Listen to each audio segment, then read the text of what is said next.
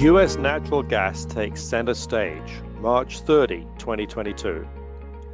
Europe's realization that it needs a strategy to ensure energy security has provided a further boost to US natural gas stocks. Last week was especially good. NextDecade added another customer for their proposed Rio Grande liquefied natural gas export facility. By coincidence, we had just interviewed Matthew Mott, SVP of their Next Carbon Solutions division. President Biden also committed to increase US LNG shipments to Europe by 15 billion cubic meters, equivalent to 1.45 billion cubic feet per day. US natural gas was already cheap, abundant, and the biggest source of global CO2 emissions declines to date. Following Russia's war on Ukraine, it is now part of Europe's energy security too. Biden's commitment grabbed headlines, but his advisors will know that on current trends, 2022 US LNG exports to Europe will already exceed last year's by more than 15 BCM. LNG facilities take years to build, which provides visibility into how fast our export capacity will grow. Germany has no regasification facilities at which to receive LNG, and the most optimistic forecasts are for one to be in service by the end of next year. The market for floating storage and regasification units, FSRUs, is suddenly hot because only a handful are available and they offer Germany a faster route to importing LNG. But not all will operate in the frigid waters off Germany's north coast. Energy security went from irrelevant to critical in Europe. Getting there will not be elegant. Nonetheless, the German government hopes to be no longer reliant on Russian gas imports by the summer of 2024. So far, it's been in both Germany and Russia's interest to maintain the flow of oil and gas Germany has no near-term alternative, and Russia is enjoying the higher prices that their invasion has precipitated. Russia is on notice that it will need to find alternative markets for the gas Germany will no longer want.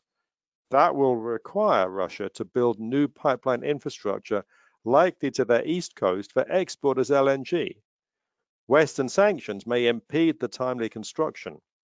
Since the break in trade between the two countries is so well anticipated, Russia's history suggests the timing will ultimately be at their choosing and not necessarily when Germany is ready to cut imports entirely. It's not a leap to suggest that energy security for any country suggests minimizing pipeline imports, since they create dependence on a single supplier that seaborne imports avoid. LNG trade is going to keep growing, and while increased investment in renewables is a natural move to improve security, their input prices are rising too. US LNG trade is all run by commercial entities. Although Biden's commitment drew attention, the federal government isn't about to get into the natural gas business.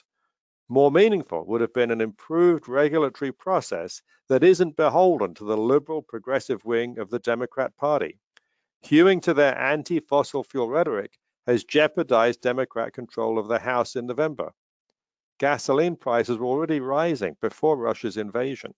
There are signs the administration is tilting, pivoting would be too strong, towards a more balanced view of the energy transition.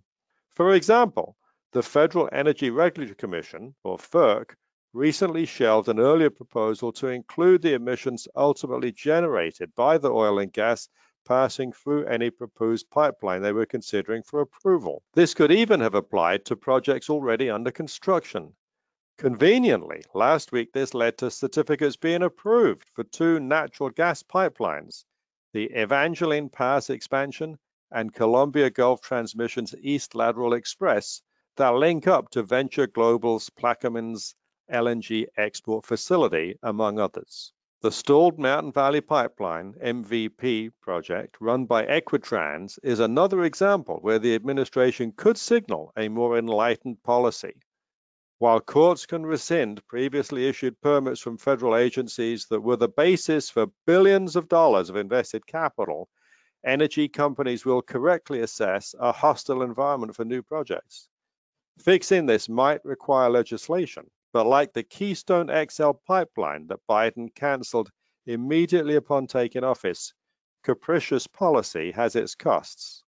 The path to increase LNG exports is visible but long because it typically takes up to five years from final investment decision, FID, to startup. It's possible to project out export capacity well into the future. Of the 18.9 BCF a day in projects deemed high or medium probability by Cohen and Company, 11.9 BCF a day are in North America. Russia's Novatek project may struggle to complete because of Western sanctions.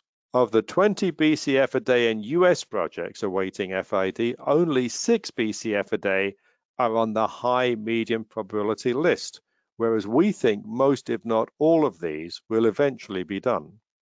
Europe's energy security and US LNG profitability are now more closely linked. What remains to be seen is whether administration policy will pragmatically move from a tilt to a pivot away from its extremist liberal wing.